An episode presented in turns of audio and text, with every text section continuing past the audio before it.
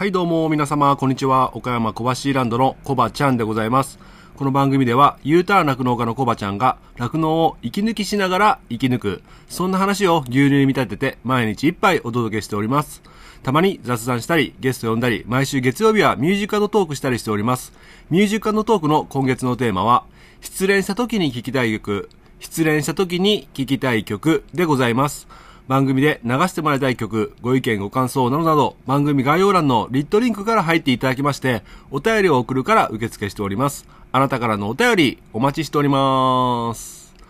はい。ということで始まりました、楽して生き抜くラジオ。本日、牛乳138杯目でございます。よろしくお願いします。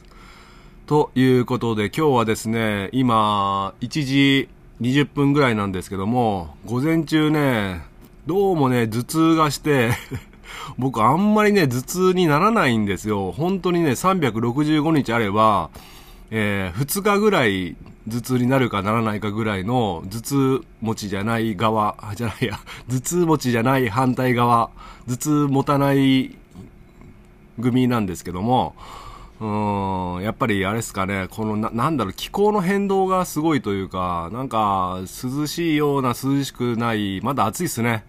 うん、雨が降ったり止んだりね、そんな感じで、やっぱ、体がどんどんあれなんでしょうか、えー、弱ってきて気候の変化も感じやすくなってきたんでしょうか。ということで参っちゃうんですけどもね。そういえばあの今思い出したんですけどわさびとかからしとかって子供って嫌いじゃないですか基本。ああいう例えば紅生姜とか生姜とかね。ああいうのって結構刺激がありますよね。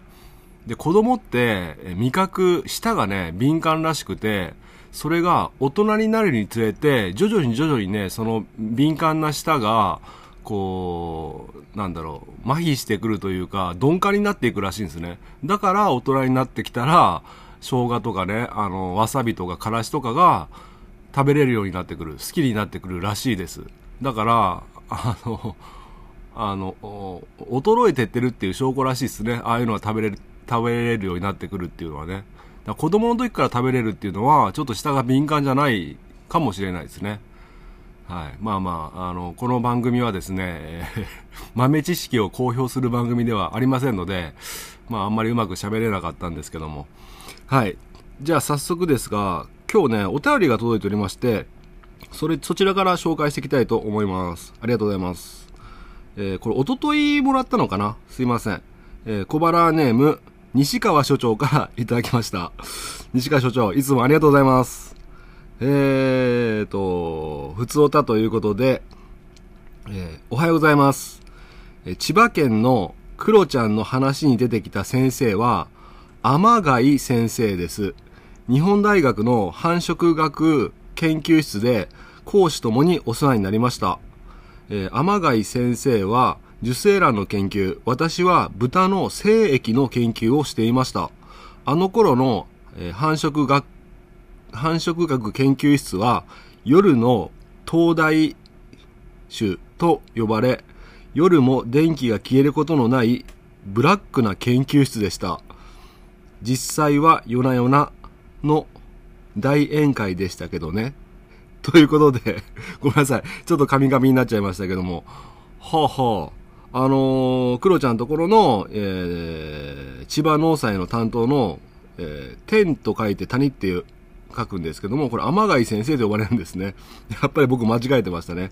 これ天貝先生、やはり西川所長と、昔研究室が一緒だったということで、西川先生は豚の正義の研究をされておられて、天貝先生は受精卵の研究をされとったということで、夜は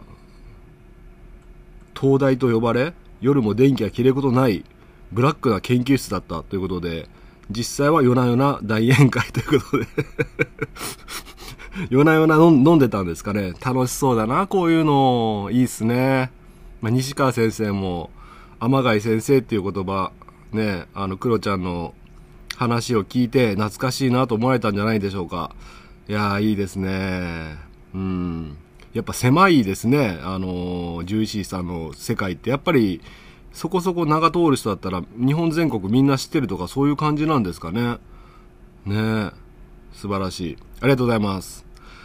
ということで、えー気分を切り替えまして、今日の一杯に入っていこうと思うんですが、今日の一杯はゲスト会なんですね。で、実は昨日、あ今日の収録じゃなくて、昨日ね、えー収録させてもらったんですけども、えっ、と、以前出演していただきました、フィードワンの二宮さんと、えっ、と、重地の、えっ、と、伊丹さんがセットでね、えー昨日営業に来られました。なので、なかなかないシチュエーションですのでね、えーいろいろ話をお伺いしました。まあ、うちに訪問するお客さんの話を聞いたっていうだけで、まあそんなにね、深い話とかはできてないかもしれないんですが、まあ、酪農家の日常の営業マンさんとの会話ということで、お楽しみいただければいいと思います。それでは、早速お聞きください。岡山小橋ランド、楽して生き抜くラジオ、ゲスト会でございます。お楽しみください。どうぞ。はいということで今日はですね、えーなんとフィードワンのに西宮さんと、はいあと二宮あ二宮さんから失礼しましたあとあの重畜の伊丹さんに、がなんかセットで今日お越しいただきましておはようございます。どうされたんですか？だ付き合ってるんですか？あ実は。えもう？伊丹さんもうもうつばつけられた？えー早いなまあ妻子ある身なので。ああ最初はい。大丈夫ですか？変なことされてないですか？大丈夫です。僕奥さんいるけど大丈夫とか言われてないですか？大丈夫夫？はい。どうしたんです今日はあの二宮さん、い。なんか今日はなんか長靴を履いてこられてるということで、はい。なんか心境の変化あったんですか？いややっぱりあのーは生産者さんに寄り添って、はい、営業していかないとっていう思いで、はい、は いもしかしたら僕のラジオ聞いて 僕あのスーツで来る営業マンさんへみたいなの聞かれたんですかもしかして、えーそう聞きました。本当はつなぎも着てくる予定だったあんでちょっと、はい、あまあ上は上は今まで通りスーツで下は一応長靴履かれてるってことで、はい。あで。すいませんごめんなさい。ま あ今今伊丹さんが今電話に出られたんですけど。えあれ聞いてどう思われたんですか？いやまあその通りだなと思いました。思いました？それとも僕の、僕あれ配信して ちょっとエゴかなとも思ったんですよ自分の。はい。個人的な見解かなと思ったんだけど、はい。営業マンさんからしたらどんな気持ちだったんですか？いやそのまあううん。いや小林さんのおっしゃる通りだと思います。ただ、うん。まあ、みんながみんなうん。そうではないうん逆にこうスーツっていうか、はまあ、ネクタイ締めてとまでは言わないんですけどうんもこんな風に着てあのーなんかこうしていった方がはい。ちゃんといはい。話してもらえる場合もあったりとか、ああそっか、はい。特にやっぱ大きい僕だと特にそうですよまあそうですね。そうですね。はい。う。ん、やっぱその辺はねやっぱお客さんに応じてやるってことで。はいまあでもただまあ今日つなぎじゃなかったってことで僕的にはまあ減点ということですね、ええ。まあ今後のお取引にまた影響してくるということで。いやさっきパーキングに止めて着替えようとしてたんですけど。結構人目があってあだだここで場所変えようと思って小林さんのところまで来たら。あー。先に小林さんに会っちゃったんでああなるほどなるほど。まあ長靴だけで途中なんですね今。間に合わなかった。そうそう着替えの途中あですー。まあでもそのそのその意識だけで僕嬉しいですわ。ありがとうございますはい、ええ。なんかさっき言いかけましたけど、な何でした当に何でしたっけ？なんかありました？なんか累計再生回数あ何ですか？累計再生回数100 億回おめでとうございます。ちょっと待って待って。ね100億回じゃないから。違う。1万回ですから。1万回。どんだけ長寿番組なんですか？100億回って。YouTube でもいかないわなかなか。ヒカキンに行ったんですよ。え？ヒカキンさん。ヒカキン。100億回。はい。あそうなんですか、はい。やばいですねあの人。そこを目指して小林さんも。いや本当ですね。やってほしいなと。まあ長く続ければもしかしたら叶わない夢でもないということで頑張ります、はい今日は何しに来られたんでしょうか？今伊丹さんがちょっとお電話されて。あそうですね、はい。あのーちょっと、はい。まあ夏場のものだったりとか、はい。はい。まあ、これからの、はい。秋口に向けてのはい。ことだったりとか、まあ、はい。いろいろちょっと商材として扱いがあったので、なるほどなるほど。その辺をはい少し話できればなと思って、ど。うします、この収録通じて営業してみますか？これ全国の営業マンさんがどういうふうにフィードワンの岡山でのフィードワンがどういうふうに営業してるか、はい、ちょっとそれはドキュメンタリーとして。ドキュメンタリーとして。まあまあはい。いいんじゃないですか？あれじゃないですか？夏の商材といったらアイスでしょ？そうですねアイスですね。ねあはい。れかの有名な、はい、はい、そうなんですよ。ただ僕今はい年使ってないんですよ、そうですよね。今年っていうかずっと使ってないんだけど はい。いい商品っていうのは聞いてます。はい。聞いてるけど途中から使うのってありなんですか？ちょっと正直ですね、はい。もうもう8月も終わりかけてますので、はい。気持ちもちょっと遅い、でしょ？だから今更感はありますよね。あそうなんですよね。来年に向けての営業、じゃえっと、はもう含あめ、はい。はい。そうですね。はいまあ、うん、そうですね、アイスはもうちょっと遅いので、まあはい。代わりまあ、代わりじゃないですけども、はい。まあ、これから秋口の立ち上がりっていうところの中で、はい。まあカーフマンナだったりとか、まあ、その辺もやっぱりあの、まあ、うちのブランドとしてなるほど。商品ではありますのでなるほど、はい。しっかりルメンを研究していくっていう意味では、はい。なるなるほど。いややってみますか？営業ちょっと今。ととと取ってみましょうよ 伊丹さんお帰りなさい。はい、はい。戻りました。すいまはいせん。なんかお似合いですね。違うか、うん、ごめんなさい。えっ、とんなんかいっぱい書類持たれてますけどなんかは話されます？いいですよ。あのはい、はい、すげえいっぱい持ってきてますね。あの、はい。いろいろはい。パンフレット関連をまとめてるのをまとめてきたんで。はいうん、っていうか、まあ、一回話をしてるアイスとかも。ああはいはいはい、はい。アイスはもう話終わっちゃいました、うんあー。ちょっと。今ちょうどされてるなと。ままたまた来年考えますね。ははい。いでも今年正直あれでしょそんな売れなかったんじゃないですかぶっちゃけ。ぶっちゃけそうですね。だって財布硬いでしょいやーそうなんですよねやっぱり。はい。だからいや費用対効果はあるにしてもいやはい。目先のお金がないっていうのがあるから、はい。なかなか売るの難しいと思うわ、そうですね。うん。実際、まあ、去年はい。一昨年使っていただいてた方も今年はちょっと量を抑えたりとか、ああ本当に。時期を遅らせたりとか、はいはい。そういった形の方がやっぱり多かったです、ああそうですか、はいそうか。はい。そうですね。まあ、製品の力としてはしっかりしたものがあると思うんですけども、やっぱり目先の、まあ、お金の管理っていう中ではなかなかそうですよね。なるほど、で今日はどんな商材を、は いちょっとやっぱやめときます？ラジオを通じてこのあんまり他のゲストで思いっきり商品をこの番組内で紹介するとなかったからやめとこうかやっぱり。やりづらいですねこれ。テレビショッピングみたいになっちゃいますね。そうですね。うん。ちょっとやめときましょう、はい。じゃあ一旦伊丹さんもう6月入社でしたっけ？うん。2ヶ月ははい。入られたということで、はい。あのもしあれだったら伊丹さんが2ヶ月間で、はい。えー勉強されたこととかなんかそういうのを教えてもらいながらあの二宮さんのそれに対してのちょっとあアンサー アンサーみたいなのが。得れれば付箋にいっぱいねか書いて勉強されとったじゃないですか、うん、そうですね。うん、あれから何かまた新たにあこんな乳牛ってこんなのなんだみたいなあありました？はい。それこそあのー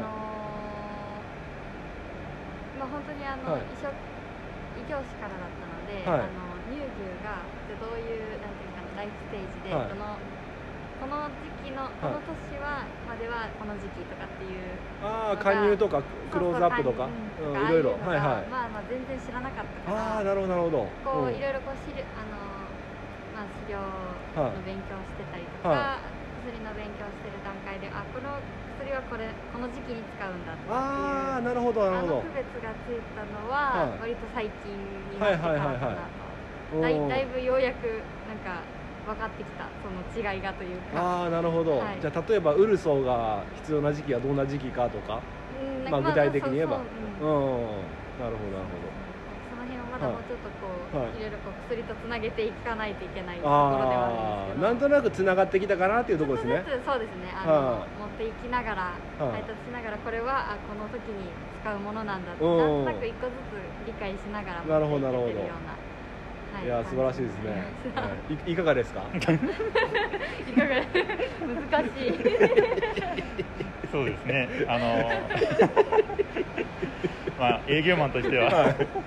しっかり製品知識があるのは、はい。まあ、当然のことなので、ええ。はい。まあ、しっかり、まあ、最低限のところを勉強して、はい、はい。いただいて、はい。はいまあ、そうですね、まあ、持ち前の笑顔で 営業を頑張っていただければ。え笑顔が見えないですけどね。マスマスクでね。いやそうなんです残念ですね。うん。今度からあのなんだろう惣菜作る人みたいな透明なやつあるじゃないですか。ああれつけてくればいいじゃないですか。せっかくね女性っていう一つの武器なんだからね。ね。マスクで顔を隠しちゃうのもったいないでしょ。そうですね。まあまあすいません。でなんか二宮さん的になんかえ営業マンもう何年目ですか？営業も11年目です11年。はい。ねはい。もう伊丹さんなんかまだ2ヶ月ですよ。はい。なんかアドバイスちょっと一つ。えーそうですね。ん。こういうこと気をつけた方がいいよとかなんかあれば。まず長靴。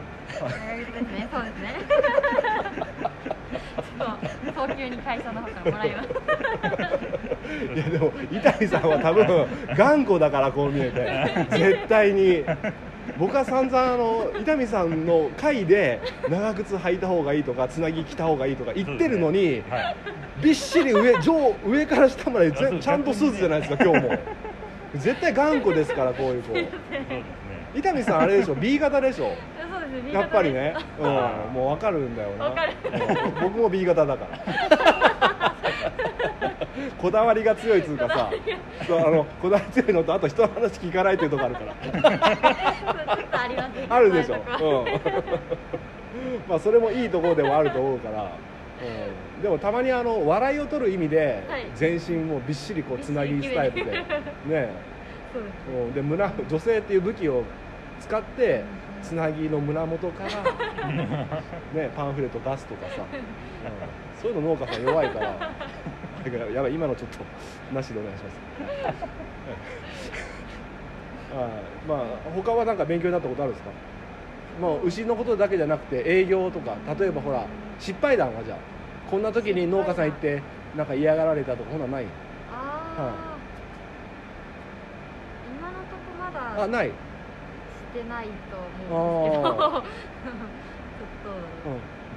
言われてないだけでこう思われてる可能性はちょっとあああなるほど分かんないだけで自分で分かってない。でもやっぱ今日みたいにね今日は何しに来たんですかとか言っちゃったけど ちゃんとアポくれたじゃないですか。あそうですね。だからできるだけ配達の時は別にねうん。それはいいいちいちいいと思うけどやっぱり事前に連絡入れるっていうのは僕はねやった方がいいと思うな。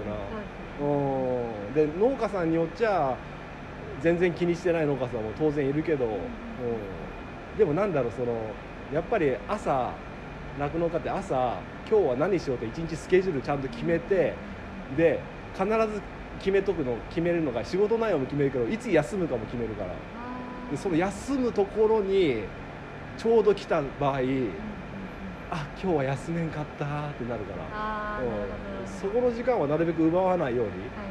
気を使うみたいなのが必要かもしれない、うんはい、でたまにあの営業マンさんであの「おお」みたいな感じで「あのどうも」みたいななんか サプライズでああ会ってう嬉しいみたいな感じの人いるんですよ。わかります？突然来て「ちょっと近くまで来たもんでどうも」みたいな感じで。いい迷惑ですからね。ま あそうですよ。うん。サプライズも何もないから。うわ来たよ見た。今みたいなそんな感じですから、うん、そういうのちょっと気をつけていただいて、はい、なんか僕なんか喋っててなんか敵も増やしてるような気がするんだけどいやそんなことはだない。大丈夫ですか、はい。はいはい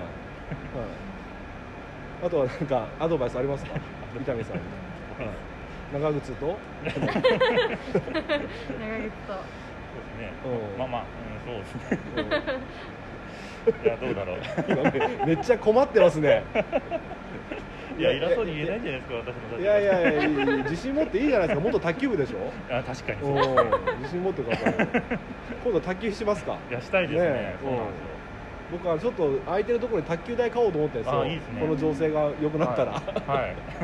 うん。ぜひお客さんと卓球やりたいなと思ってて、はい、卓球やりながらあのラジオもねあの収録っていうのはちょっと夢なんですけどあそうですね。ラリーしながら、はいラリーしながら、はい。はい、ということでまああのもう一応10分経ったんで あれなんですけどこんな感じですか？はい。なんかああります？他に？なないですか？なななないですよね。すいません。本当来て30秒ぐらいで30秒で撮り始めたから2人ともちょっとあの引いてますけども。はい。ということでまたお願いします、はい。ありがとうございました。はい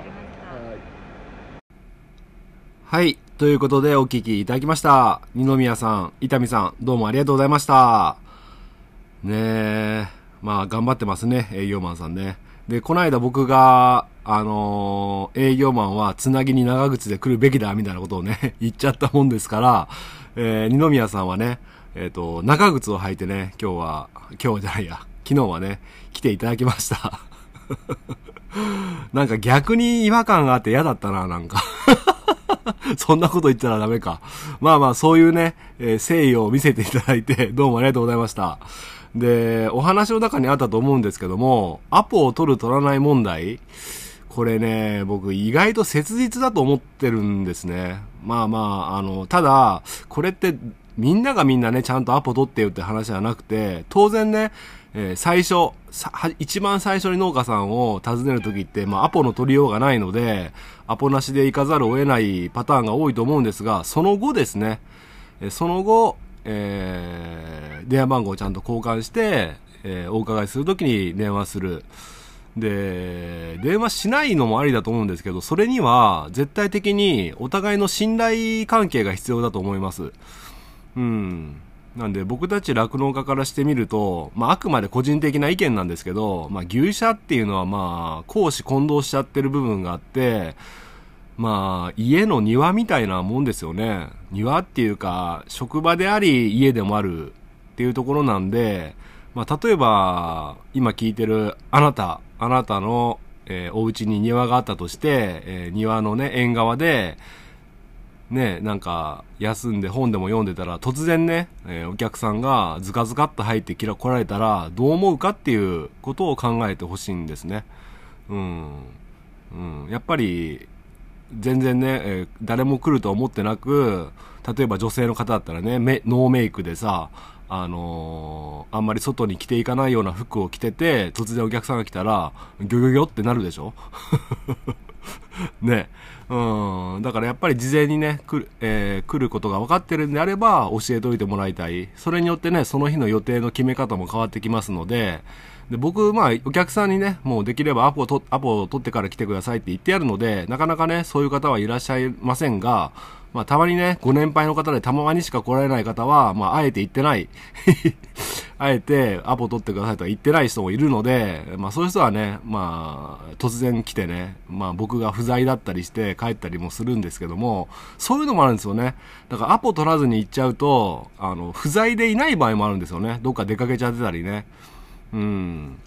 あとすごく忙しくて、僕一回ね、最初の頃、4人ぐらいお客さんが一気に来た時があったんですよ。もう そ、その時は正直テンパりましたけどね。うん、だからやっぱりそういうのもあるから、お客さんも被んないようにようにね、してほしいので、え、ご連絡をいただいてから、えー、来場、来場っていうか、来てもらえれば助かるなっていうのが思いました。これ意外と、酪農家さんで同じような思いを持ってる方いらっしゃるんじゃないですかね。ね、すごく忙しい時にね、来られても、なかなかお話もできないし、本当はお話聞きたいのに、余裕がないタイミングにね、来られたりすると、ちゃんと話も聞けないと。だからせっかくね、営業マンさん売りたいものを持ってきてるのに、逆効果。ね、こんな時に来られても、そんなの買わないよっていう気持ちにね、酪農家もなっちゃいますので、その辺はね、十分、えー、考えてやっていただければいいなって思います。まあ僕の個人的な主観ていうか意見がね、強いので、で、あまり参考にならないかもしれないですが、僕個人はそう思います。ということで、えー、暑いですけども あまあ頭痛もね、あの、ロキソニンを飲んだので、だいぶおとなしくなってきましたね。ただ体全体がだるいっていう感じで、いつの間にかもしかしたら僕コロナ感染してる可能性がありますね、これ。はい。じゃあ皆さんもね、体調気をつけて、コロナ、コロナね、まだなんか流行ってるみたいですけども、本当に鬱陶しいですね。コロナさえなければとかって思っちゃいますけども、まあまあ仕方ないね、ウイルスが流行ってますんで、十分、えー、気をつけて日々生活してください。ということで今日は終わりたいと思います。今日の一杯、お味の方はいかがでしたか？お口に合いましたら、また飲みに来てください。この番組は、牛と人との心をつなぐ、岡山小橋ランドの提供でお届けしました。それではまた明日。バイバイ。